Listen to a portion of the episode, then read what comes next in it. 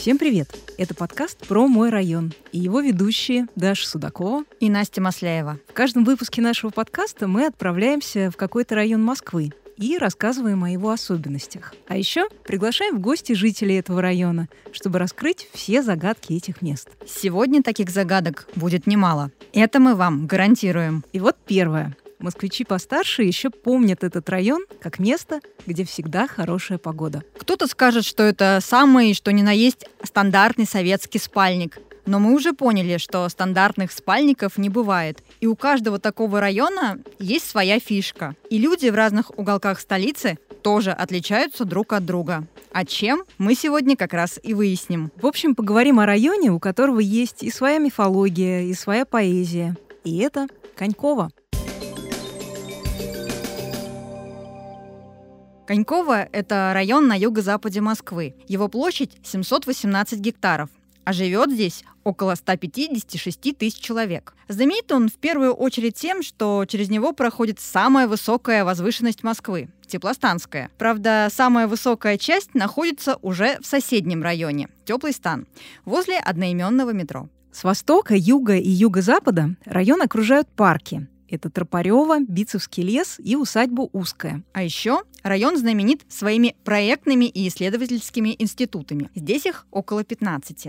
В советское время многие из них были засекречены, и в народе их называли почтовыми ящиками, потому что эти предприятия не имели конкретного адреса, а только номер почтового ящика. Ну вот, мы же обещали вам секреты и загадки. Ну а самый известный НИИ в районе — это Институт биоорганической химии. Его здание — это один из главных символов нашей науки, потому что с высоты птичьего полета оно напоминает спираль ДНК. А еще в институте есть что-то вроде подводной лодки — это специальное помещение для работы с опасными микроорганизмами. В общем, в Конькове многое скрыто от посторонних глаз. И это же относится к древней истории этих мест. А между тем, как говорят археологи, люди здесь жили уже начиная с VII века. И примерно в XVII веке здесь возникли крупные поселения. Это Коньково-Троицкое и Коньково-Сергиевское. До 60-х годов прошлого века здесь сохранялись деревенские дома, а уже с 1964 года здесь появились пятиэтажки и девятиэтажки. О которых нужно сказать отдельно. Должна признаться, я никогда не думала, что этот район своего рода архитектурный эксперимент. В 60-е годы на территории Конькова и Беляева планировали создать единый архитектурный комплекс, утопающий в зелени садов и парков. Автором проекта стал архитектор Яков Белопольский, один из создателей памятника «Родина-мать» в Волгограде. Но, к сожалению, планы архитектора не удалось воплотить в изначальном виде. И только отдельные части района были построены по этой концепции. В первую очередь северо-западная часть Беляева. Собственно, многие москвичи по старинке так и называют весь район Беляевым. Хотя с 90-х годов это уже часть другого района, Конькова. Герцогство Беляева, так называл его Дмитрий Александрович Пригов. Поэт провел здесь большую половину своей жизни – и мы о нем сегодня еще обязательно поговорим. А пока скажем, Беляева — это пространство между Севастопольским проспектом и улицами Островитянова, Академика Волгина и Бутлерова. И именно Беляева называют центром культурной жизни всего района Конькова. Польский архитектор Куба Снопек даже предложил внести микрорайон Беляева в список объектов культурного наследия ЮНЕСКо. Ну, как первый прототип такого канонического серийного жилья в СССР. Потому что именно по примеру Беляева Потом еще много десятилетий в стране строилось типовое жилье. Кстати, Беляева считается родиной московского концептуализма. Здесь произошли события 1974 года, которые оставили отпечаток в художественной культуре всей страны. Об этом мы решили поговорить с Аллой Мировской, художницей, фотографом и городской исследовательницей, которая живет на улице Островитянова. Перекресток с профсоюзной Островитянова — это знаменитое место. Там в 1974 году была бульдозерная выставка. Это большое событие, которым отмечена история нашего района. Это одна из громких акций неофициального искусства в советские годы. В 1974 году на пустыре выставились художники, которыми руководил художник Оскар Рабин, которым не разрешали выставляться в Советском Союзе, потому что они исследовали принципам социалистического реализма, который был принят. Вот, они хотели идти своим путем. И в течение там 15 минут их всех пытались, в общем, картины там давили бульдозерами, поливали поливальной строительными машинами, присутствовали иностранные корреспонденты, был скандал, в результате которого художникам разрешили выставляться, и так началась как бы вторая жизнь русского авангарда. Появилась возможность выставлять свои работы на свежем воздухе. А почему, собственно, художники решили выйти на пустырь? Потому что они никак не могли показать свои работы. Всех выставки через 15 минут после открытия закрывались. В итоге, благодаря этой выставке, произошел вот такой перелом в отношении к искусству, которое идет ну, вот своим путем, не в ногу с соцреализмом. И многие художники стали знаменитыми после этого, в том числе вот Илья Кабаков, он, наверное, самый известный, ну, такая мировая звезда московского концептуализма историю района Конькова знаете? Да, конечно. Откуда пошло название такое да, удивительное? Есть миф. На самом деле я консультировалась с антропологами и людьми, которые работают с топонимикой Москвы, и, скорее всего, это действительно миф, но миф красивый. Он связан с государыней Екатериной II, которая ехала в Москву к своему возлюбленному графу Орлову, у которого было в этих местах имение. И поскольку это высокая местность, там был подъем подъем в гору. И конь не выдержал такого подъема и пал. И есть вот миф, который повествует, что именно на этом месте, где пал конь, Екатерина II приказала воздвигнуть памятник, коню, такой обелиск. И поэтому это место получило название Конькова. Но на самом деле а с историей это не очень бьется, потому что название Конькова, как я выяснила в предварительных исследованиях, оно фигурирует в источниках гораздо раньше, чем могло произойти это событие. Вот. Но миф красивый, поэтому это отражено также в гербе района, на котором вот есть подкова, и вот эта горка обозначена, и императорская корона. А почему вы начали изучать историю района? Это район, застроенный в конце 60-х, начале 70-х годов. Там довольно однотипные дома, такие панельные, пятиэтажные, девятиэтажные, двенадцатиэтажные, но потом появились более высокие дома, там 16 и 22 этажа, выше нет. И насчет него есть такой стереотип унылости, что вот это такое, все очень похоже, все серое, как бы там нечему нравится, не за что его любить. И мне интересен был какой-то другой взгляд на это место. Типичный московский спальник. Да, да, совершенно верно. Типичный московский спальник. Мне было интересно, есть ли другой взгляд на это место, потому что у меня к этому району теплые отношения. Я помню, например, из детства ощущение такой свободы и связанное с большими междомовыми пространствами, там у нас почти метров по 300 между домами, сейчас так не строят, которые уже к середине 90-х годов, даже раньше, наверное, они заросли деревьями, там были такие луга. То есть в этом была своя прелесть. А зимой, конечно, было неуютно, но летом это было шикарно. И до сих пор наш район летом он как парк. То есть деревьям уже сейчас там практически по 60 лет, вот и они создают такую очень комфортную зеленую среду, в которой приятно жить. И я нашла книгу а, польского профессора архитектуры Кубы Снопика. Она называется «Беляева навсегда». Он учился здесь в 2010-х годах в Институте Стрелка и исследовал этот район как архитектор а, с точки зрения его концептуальной составляющей. Я выяснила, что на самом деле это сейчас, по сравнению с новым элитным жильем, наши дома, конечно, ну, они проигрывают. Но при застройке дома строились из блоков, да, то есть это, ну, как конструктор, собирались, но вообще средний срок вот сборки такого дома три недели, месяц примерно. Это был огромный шаг вперед, потому что многие люди получили отдельные квартиры. Да, инфраструктура была не очень готова, и, например, у нас же в нашем районе жило много художников, и, например, такой художник современный Владимир Дубасарский жил недалеко. И вот у него есть такие травмирующие воспоминания, как он ходил в магазин за продуктами через лес три километра. Но это уже в прошлом. Сейчас это, конечно, с точки зрения быта комфортный очень район, даже, может быть, перенасыщенный э, различными торговыми центрами и так далее. Как же обстоят дела с зеленью и экологией в целом в Коньково? Вообще, это считается один из самых благоприятных для жизни с точки зрения розы ветров район в Москве. Там так называемый западный перенос. То есть большая часть ветров, они дуют с запада, там, где нет промышленных предприятий. Там много зелени, потому что рядом Тропаревский лесопарк, Бицевский лесопарк. И есть а, еще такие вот небольшие вкрапления, как вот яблоневый сад, например, в Коньково, про который я тоже делала книжку, музей. Он посвящен яблоневому саду около метро Беляева, который я помню с детства, потому что там есть детский сад, куда я ходила в детстве тоже. И там очень красивые яблони. Есть версия, что это вообще остатки усадьбы дворян Толочановых, которая была когда-то на месте школы, которая там недалеко расположена, но на самом деле, скорее всего, это не так, потому что во время своих исследований я познакомилась с местной сторожительницей, которая родилась в 1935 году, и она помнит, как на месте этого сада были крошечные деревья, когда ее жених уходил в армию. Это был 52 год. Вернулся он из армии в 53 году, тогда служили три года, и деревья уже были побольше. И я верю этому свидетельству. Деревья очень красивые. И яблони вообще считается, что они живут, ну, до 100 лет. И получается, что этому саду сейчас порядка 70. Какие-то яблони себя чувствуют хорошо, какие-то не очень. Они периодически там падают, но они до сих пор плодоносят. И я понимаю, что Дерево тоже имеет срок жизни определенный, да, он иногда больше, чем человеческий, но тоже есть, и поэтому мне просто хотелось как-то своими силами, то, что я могу сделать, этот сад увековечить.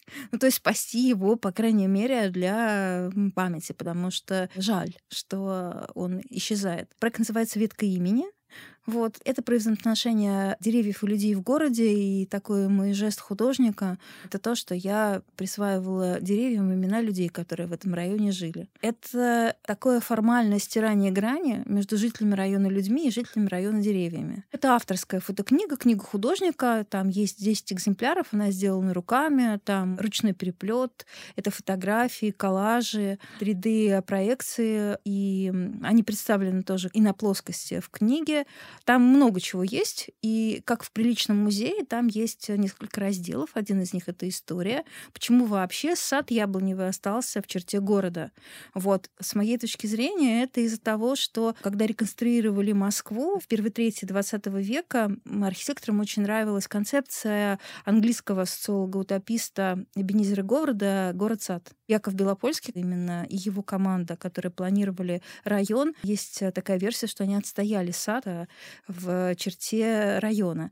А он окружен домами со всех сторон. Там очень уютно, а когда он цветет, это вообще прекрасно просто. А есть другая версия, которая заключается в том, что там очень близко грунтовые воды подходят к поверхности, там не поставишь фундамент дома, поэтому ну вот решили оставить. Три года назад в Яблоневом саду прошло благоустройство, и здесь появились новые детские площадки, площадка для выгула собак и места для занятий спортом. Заодно благоустроили и территорию Троицкого пруда, спуски к воде и прогулочные дорожки. А продолжает парк Яблоневый сад парк Соловьиная роща на улице Островитянова.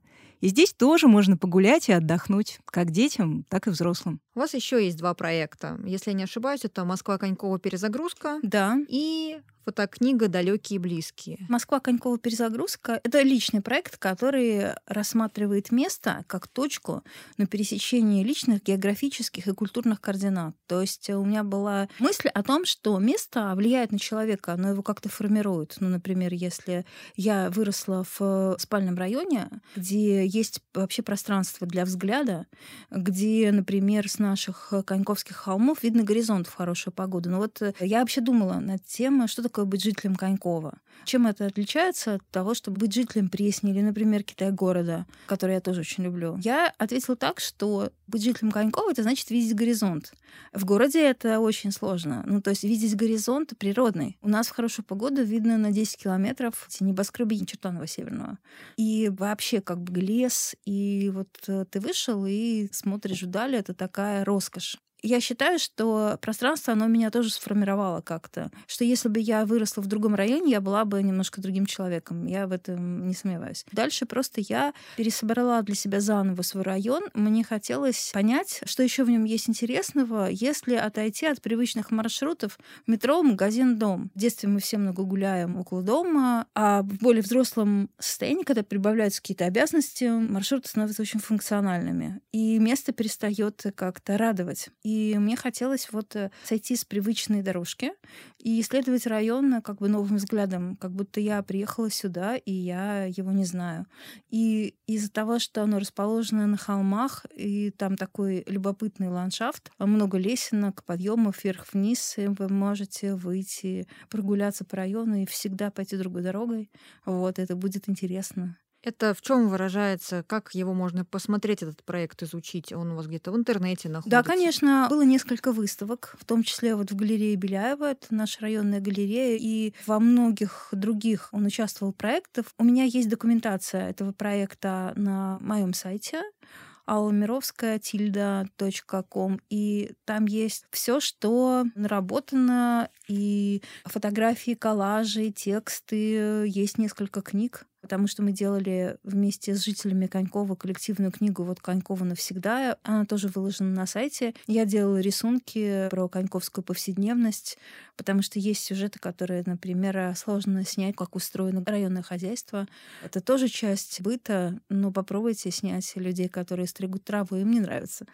Вот, поэтому пришлось их нарисовать. Ну и вообще это место, где есть такие временные наслоения разных эпох. Это всегда интересно как почва для визуального исследования, потому что в этом районе этого становится все меньше, но там еще сохранились какие-то артефакты 70-х, 80-х годов, 90-х, какие-то палатки, типа прием стеклотары, где-то в таких потайных местах, где не очень часто появляются люди, в уголках таких заброшенных, полузаброшенных. Вот пришли какие-то новые новые районные торговые центры, появились вот эти новые развлечения, как во всех мегаполисах. Да, и район меняется. И мне хотелось его зафиксировать, и причем задокументировать не только то, что считается красивым вообще, ну, типа яблоневый цвет, например, или что-то такое зеленое. Интересно было, как люди э, себя ведут в этом районе. Жители нашего района, они обожают э, шашлыки, там есть специальные точки, и когда начинается весна, вместе с ароматом яблони и сирени всегда приходит запах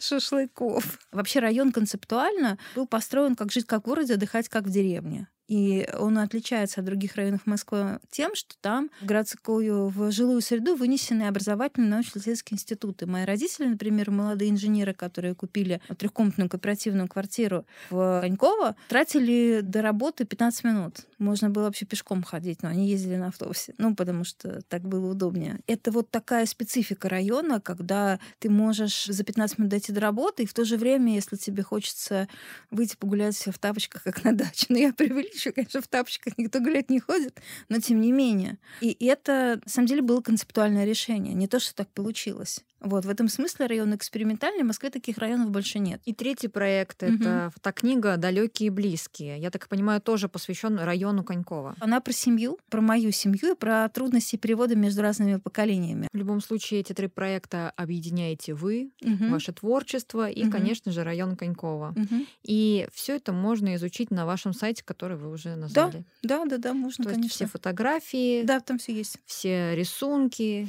картинки, да. можно все посмотреть. Да, все можно посмотреть. И увидеть район, каким он был, допустим, 50 лет назад. Да, отчасти можно, да, потому что я работала с архивными фотографиями, найденными на PastView, и с фотографиями жителей, которые удалось найти, когда в ходе предварительного исследования, которое мы проводили вместе с Центром идентичности галереи Беляева. Давайте поговорим про галерею Беляева. Давайте. Вы ее упомянули уже несколько раз. Уверена, что там тоже есть на что посмотреть. Да, галерея очень знаковая. Вот, она создана больше 30 лет назад. Это одна из первых галерей московских городских выставочных залов, где проводили выставки художники, принадлежащие к неофициальному искусству во время Советского Союза. И там проводились выставки очень ставших впоследствии знаменитых художников. Например, были выставки с участием Ильи, того же Ильи Кабакова. Да, это наш московский концептуалист, который вот недавно умер, к сожалению, ну, в очень солидном возрасте. Почти под 90 лет ему было. Наш гений места — это, конечно, Дмитрий Пригов. Вот, это тоже московский концептуалист, писатель, поэт, который прожил в Коньково с 1967 по 2007 год до самой смерти. Очень яркий художник, очень разносторонний. И в Центре идентичности галереи Беляева была как бы воспроизведена его комната. Он, кстати, одним из первых вписал Беляева в письменную историю района. Он создавал такие свои миры, наверное, сюрреалистические, фантазийные, сочинял стихи, у него есть азбука как такой художественный метод. Он придумывал азбуки, поэтому я тоже делала азбуку района Конькова с какими-то словами, которые для нашего района характерны. Например? А, например, адронный коллайдер. Это тоже, наверное, миф. Есть мнение, что на одной закрытой территории в районе метро Калужская, это тоже входит в район Конькова, есть маленький адронный коллайдер. Но это вот это для расщепления атомов на еще более мелкие частицы. Есть фотография, снятая с какого-то другого довольно высокого здания, где эта штука выглядит как такое яйцо бетонное, выглядывающее из земли. Сейчас оно в таком состоянии потрескавшееся, там какое-то деревце прорастает. А поскольку там много закрытых научно-исследовательских институтов, которые работали на оборону в советское время, и там у нас есть Институт космических исследований, то, в общем, бытует версия, что это вот маленький такой адронный коллайдер. Я консультировалась, правда, у своего родственника физико-теоретика, показывала ему эту фотографию, он сказал, вообще не похож. Какие есть в Коньково крутые места, достопримечательности? Что есть интересного, где можно погулять, что можно посмотреть? Я вот для эстетов, ну, кто любит любоваться природой, я рекомендую, конечно, яблоневый сад. Он вообще хорош в любое время года. Там сейчас а, симпатичные фонарики, и светло даже ночью. Зимой там снег, и там тоже светло, деревья очень красивые, они старые, узловатые, напоминают японские бонсаи такие вот с э, ветками, которые очень причудливо так изгибаются. На мой взгляд, красиво тоже в любое время года. Есть галерея Беляева. Ну, она сейчас, мне кажется, как-то переосмысляет э, свою деятельность, потому что до пандемии там был центр идентичности, это музей районов, в создании которого я участвовала, и проводилось много интересных, классных выставок с участием молодых и не очень молодых современных художников. Конечно, в прошлом еще наш район был очень знаменит э, вещевым рынком в Коньково. Был рекламный слоган у нас в Коньково всегда хорошая погода.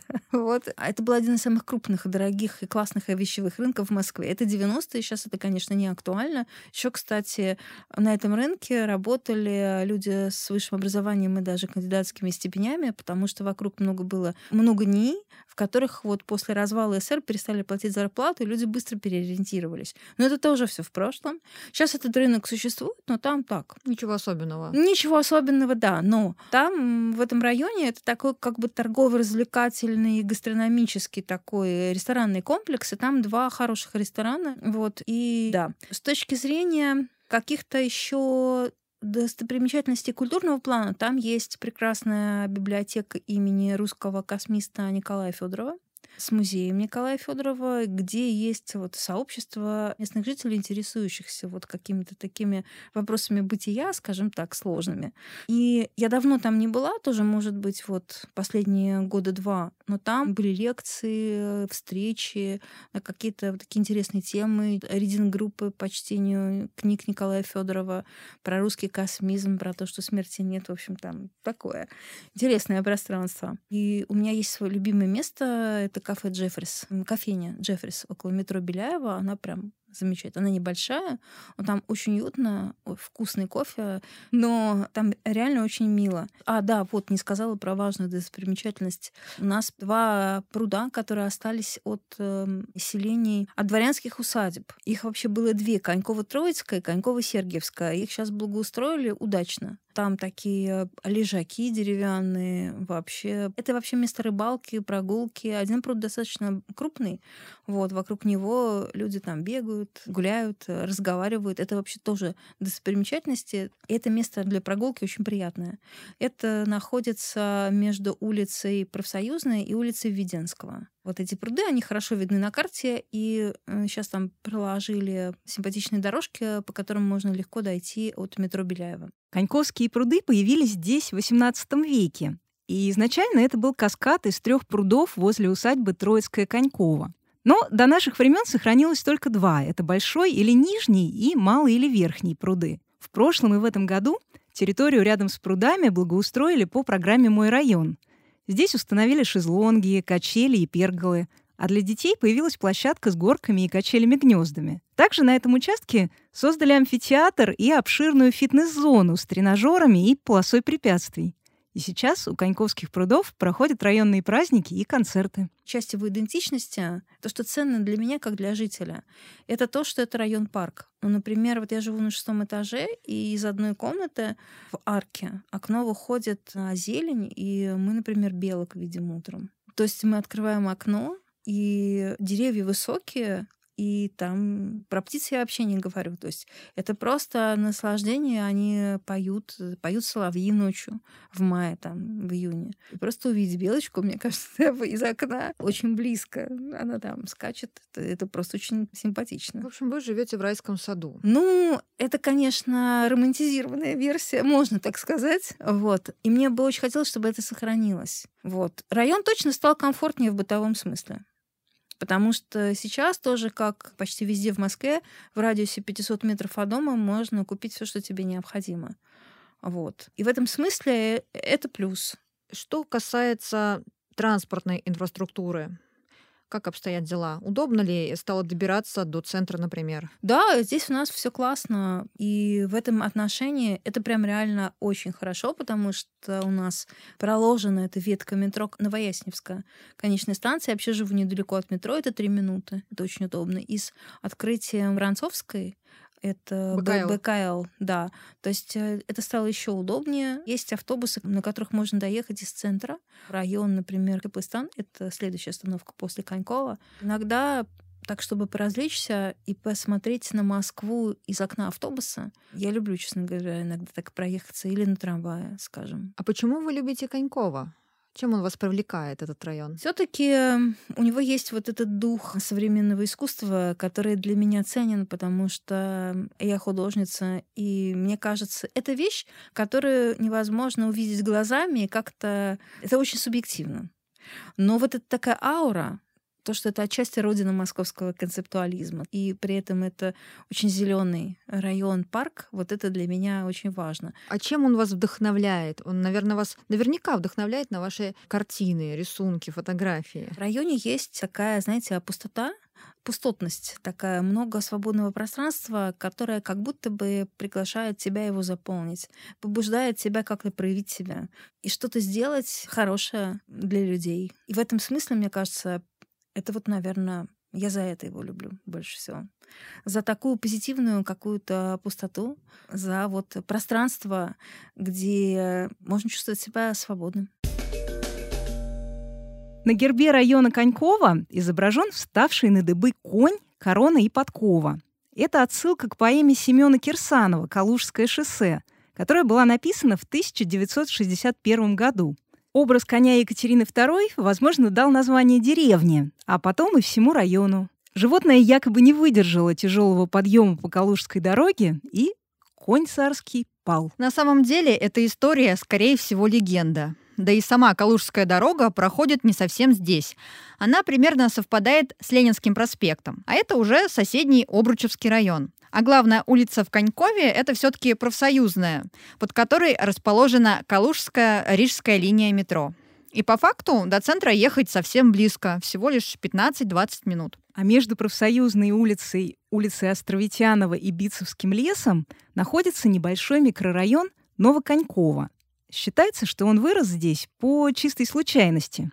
В 70-х годах на это место собирались перенести московский зоопарк. Но этого не произошло, и освободившуюся площадку решили застроить жильем. У местных жителей даже существует легенда, что станция Конькова изначально должна была называться «Зоопарк». А перед самым открытием название поменяли. Здание было украшено скульптурами животных и композицией «Ноев ковчег», Тут нужно сказать пару слов и про станцию Беляева, которая в следующем году отметит полувековой юбилей. Здесь можно увидеть металлические панно с изображением разных фантастических существ. Довольно долго станция Беляева попадала в книгу рекордов Гиннесса, поскольку была конечной станцией Калужской рижской линии метро, то есть самого длинного транспортного тоннеля мира до середины 90-х. Ну, конечно, облик района в первую очередь определяют постройки 70-х и 80-х годов. Но и хрущевки-пятиэтажки тут тоже сохранились. и именно их коснулась программа реновации. Район стал лидером Юго-Западного округа по количеству людей, получивших новое жилье. И всего в районе планируется расселить 41 пятиэтажку. Примерно 12,5 тысяч человек переедут в новые дома. А еще здесь появятся новые объекты социальной инфраструктуры. Это школы, детские сады, дом культуры – Центр госуслуг и физкультурно-оздоровительный комплекс. Давай скажем несколько слов о той социальной инфраструктуре, которая уже существует в Конькове. Например, здесь есть кинотеатр «Витязь». Он стал частью сети многофункциональных центров «Место встречи». В обновленном кинотеатре работает пять кинозалов, супермаркет, фудкорт, магазины, и даже терраса на крыше. Ну, о галерее Беляева уже очень многое рассказала наша гостья. Добавим только, что здесь работают художественные студии для взрослых и детей, и есть художественный салон. Кроме того, проводятся авторские и кураторские экскурсии, встречи с художниками и тематические мастер-классы. Еще одна площадка для творческого развития горожан – это Центр культуры «Сцена» на улице Островитянова. Здесь проходят выставки, спектакли, мастер-классы, а также работают театральные, вокальные и музыкальные студии для детей и взрослых. В июле этого года на той же улице после капитального ремонта открылся досуговый центр «Атлант». В центре около 30 творческих студий и спортивных секций. В том числе действует программа «Московское долголетие». Еще в районе есть Московский центр спорта и образования. И называется он «Самбо-70». Это тоже легендарное место. Существует оно уже больше полувека.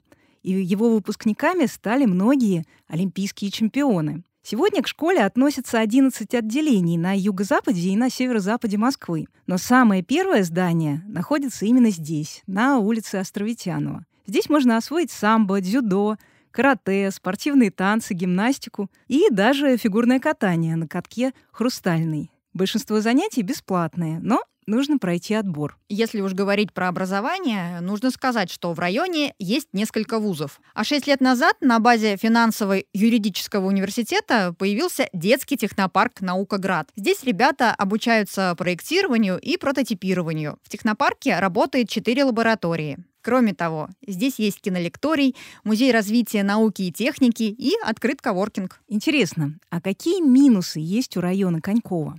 Спросим об этом у Станислава Костицына, экскурсовода и москвоведа. Вы знаете, сам по себе район достаточно интересный. Это прекрасный пример застройки массовой начала 60-х годов. Он интересен в первую очередь тем, что это самый стандартный район постсоветского пространства, которое можно себе только представить. То есть он подходит по всем параметрам. Там есть все, начиная от подъездов с э, кислотно-зеленой краской ЖКХ+, заканчивая пятерочками и Дикси. То есть там вот прям вот энциклопедия постсоветской жизни. Я могу выделить определенные здания, которые можно отнести к действительно интересным объектам. Ну, к примеру, в Беляево находится дом, где жил известный российский музыкант Виктор Цой. Мало кто об этом знает, но вообще-то свои последние годы жизни он провел в Беляево, и, в принципе, это его последний адрес. Где находится этот дом? Улица Профсоюзная, 116, корпус 1. К слову о рок-музыки на станции Беляева тоже в 90-м году был снят клип группы «Технология» на песню «Странные танцы». Скажи, пожалуйста, а чем тебе нравится район Беляева? И какой он, на твой взгляд? Он интересен с точки зрения архитектуры. В частности, там есть прекрасные примеры архитектурной эпохи брутализма 70-х, начала 80-х годов. Например, Институт биохимии РАН, а также Горный институт а также, в принципе, там есть интересные здания, которые относятся к эпохе тучных 2000-х годов. К примеру, это жилищный комплекс Галла. Сам комплекс состоит примерно из двух основных частей.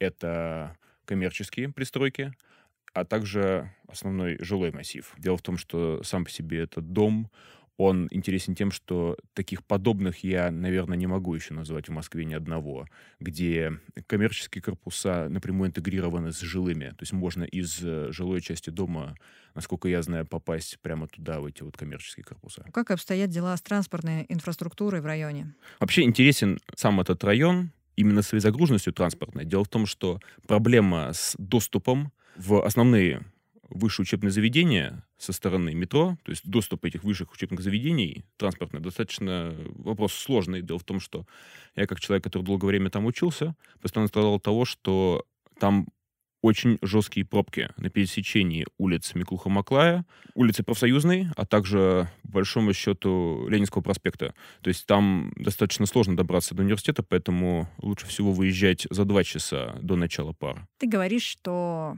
проводишь экскурсии. Какие у тебя маршруты есть по этому району? Либо он один может быть, но самый любимый и самый интересный, либо их несколько. Расскажи про это. Я пока что проводил только одну экскурсию экспериментальную. В принципе, какой-то определенной тематики там нет. Я просто рассказываю про саму застройку района, а также про какие-то интересные объекты. Ну, к примеру, мало кто знает, что именно там, в Беляево, появилась достаточно известная школа самбо, самбо-70. Это целая сеть на данный момент подобных школ, единоборств. Кстати, русских единоборств. Самбо — это все-таки русское единоборство. Она существует, эта школа, с 1970 года. Наверное, это самая старая подобная школа, в принципе, на всем постсоветском пространстве. Какие еще есть интересные объекты? Нужно выделить галерею Беляева, это такое арт-пространство недалеко от метро. Она существует аж с 1987 года, даже скорее 88-го. Да и, в принципе, сейчас именно эта галерея является основным культурным пространством в этом районе. Они, у них даже есть достаточно интересный свой сайт, где они выкладывают какие-то основные арт-объекты, а также просто интересные объекты, которые есть в этом районе. То есть там можно прочитать и про дом Цоя, и про Дмитрия Пригова, кто это такой, в принципе, а также про различные муралы, так называемые. Это шедевры стрит-арта, которые есть там в этом районе. Я могу, на самом деле, насчитать всего три. Это «Медведь», созданный к Мундиалю 18 года, к чемпионату мира. Это работа «Ая», которая напрямую относится к творчеству Дмитрия Пригова а также это работа под названием «Тетрис», появившаяся еще в 2017 году в рамках просто одного из стрит-арт-фестивалей. Где мы можем найти эти работы? Они там все три недалеко от метро находятся. Рядом с метро Миляева. Да, абсолютно верно. Не знаю, как ты, Настя, а я после этого нашего путешествия по Конькову точно взглянула на этот район новыми глазами. И это лишний раз доказывает, что красоту какого-то места в первую очередь определяют люди, которые там живут. Особенно, если эти люди — поэты и художники, как в Конькове. И там, где кто-то видит только типовые одинаковые панельки, вдруг открывается город-сад, просторы и леса. Ну и на этом мы завершаем еще один выпуск подкаста про мой район. Спасибо, если дослушали нас до конца. Надеемся, что вам было интересно. Поставьте, пожалуйста, нам лайк. А мы вернемся к вам ровно через неделю, в следующий четверг. С вами была Настя Масляева. И Даша Судакова. Пока. Пока.